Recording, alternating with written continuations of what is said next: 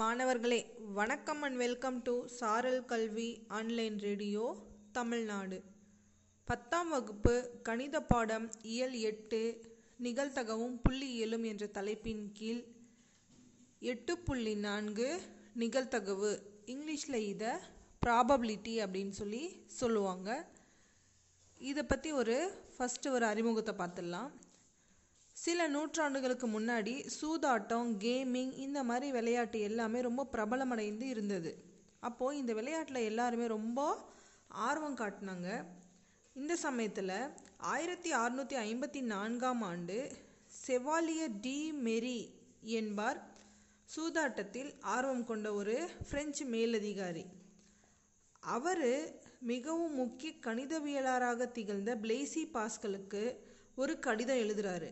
அதில் என்ன எழுதுறாருன்னு பார்த்தீங்கன்னா சூதாட்டத்தின் மூலம் எவ்வளவு லாபத்தை பெற முடியும்? அந்த முடிவை தெரிவிக்குமாறு கேட்குறாரு அதாவது பிரெஞ்சு மேலதிகாரி ஒருவர் கணிதவியலார் பிளேசி பாஸ்கலுக்கு தான் அந்த கடிதத்தை எழுதுறாரு. அந்த பிளேசி பாஸ்கல் இந்த புதிரை கணித முறையில் செய்து பார்த்து அவரது நண்பரும் கணிதவியலாருமான பியரிடி ஃபெர்மாட் அப்படிங்கிறவர் தீர்ப்பார் அப்படின்னு சொல்லிட்டு அவர்கிட்ட நீங்கள் இதை வந்து கண்டுபிடிச்சு சொல்லுங்க அப்படின்னு சொல்லி தெரிவிக்கிறாரு. இவங்க ரெண்டு பேருக்கு நடுவில் நடந்த உரையாடலும் கணித சிந்தனை தான் இந்த நிகழ்தகவு அப்படிங்கிற உட்பிரிவு உருவாவதற்கு மிக முக்கிய காரணமாக இருந்தது.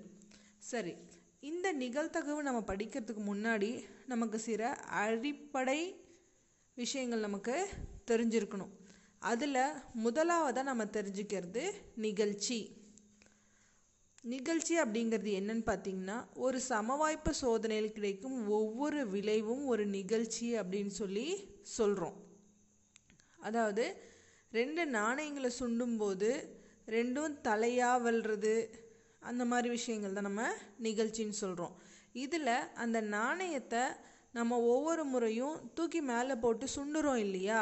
அதை நம்ம முயற்சின்னு சொல்கிறோம் அடுத்தது அந்த மாதிரி நம்ம ஒரு நாணயத்தை சுண்டும்போது கிடைக்கும் தலை பூ இதை எல்லாத்தையுமே சமவாய்ப்பு நிகழ்ச்சின்னு சொல்கிறாங்க அதாவது இரண்டு அல்லது அதற்கு மேற்பட்ட நிகழ்ச்சிகள் ஒவ்வொன்றும் நிகழ்வதற்கு சம வாய்ப்புகள் இருந்தால் அவற்றை சமவாய்ப்பு நிகழ்ச்சி அப்படின்னு சொல்லியும் சொல்கிறாங்க அப்போ இப்போ மூணு விஷயம் நான் சொல்லி கொடுத்துருக்கேன்.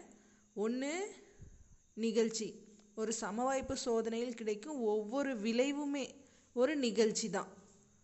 இதில் கூறுவெளியில் ஒவ்வொன்றும் உட்கணமாகவும் இருக்கும். இரண்டு நாணயங்கள் சுண்டும்போது ரெண்டுமே தலையோ ரெண்டுமே பூவோ கிடைக்குது இல்லையா? இது நிகழ்ச்சி. அது விழுறதுக்கு முன்னாடி நம்ம அதை தூக்கி போடுறோம் பாருங்கள் அதுதான் முயற்சி. அடுத்தது உறுதியான நிகழ்ச்சி. ஒரு சோதனையில் நிச்சயமாக நிகழும் நிகழ்ச்சியை நம்ம உறுதியான நிகழ்ச்சின்னு சொல்லுவோம். இந்த உறுதியான நிகழ்ச்சியின் நிகழ்த்தகவு எப்போவுமே ஒன்று. நீங்கள் ஞாபகம் வச்சுக்கோங்க. அடுத்தது இயலா நிகழ்ச்சி. ஒரு சோதனையில் ஒருபோதும் நடைபெற முடியாத நிகழ்ச்சி இயலா நிகழ்ச்சி அப்படின்னு சொல்லி சொல்லலாம்.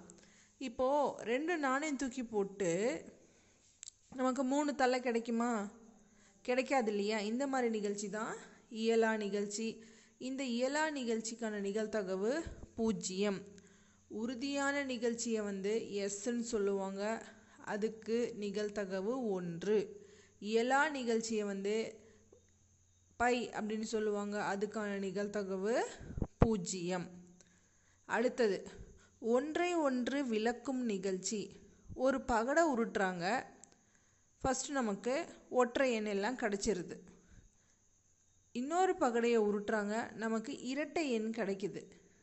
இதில் என்னென்ன நான் சொல்கிறேன் ஒரு பகடை உருட்டும் போது ஒற்றை எண் கிடைக்குது. இன்னும் அது மறுபடியும் உருட்டும் போது நமக்கு இரட்டை எண் கிடைக்குது. இப்போ இந்த இரண்டு நிகழ்ச்சிகளும் பொதுவாக எந்த நிகழ்ச்சி நடந்திருக்கும்? பொதுவான விஷயம் எதுவுமே இருக்காது இல்லையா? இந்த மாதிரி நிகழ்ச்சி தான் ஒன்றை ஒன்றை விளக்கும் நிகழ்ச்சிகள்.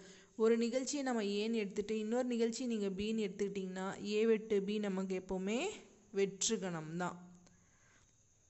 அடுத்தது நிறைவு செய் நிகழ்ச்சி. நிகழ்ச்சியின் சேர்ப்புகணம் கூறுவெளியாக இருப்பின் அவற்றை நிறைவிசை நிகழ்ச்சி என்கிறோம். உதாரணமாக ஒரு நாணயத்தை இருமுறை சுண்டும்போது இரண்டு தலைகள் ஒரே ஒரு தலை தலை இல்லாமல் கிடைக்கும் நிகழ்ச்சி எல்லாமே இவை நிறைவிசை நிகழ்ச்சிகள் ஆகும் இந்த அடிப்படை கருத்துக்களை நீங்கள் ஃபஸ்ட்டு நல்லா தெளிவுபடுத்திக்கோங்க. நாளைக்கு உங்களுக்கு நிகழ்த்தகவின் வரையறையோடு உங்களை சந்திக்கிறேன். உங்களிடமிருந்து விடைபெறுவது பொம்மாளி அரசு மேல்நிலைப்பள்ளி கணித ஆசிரியை ஏ. ஷர்மிளா பேகம் தருமபுரி மாவட்டம். நன்றி.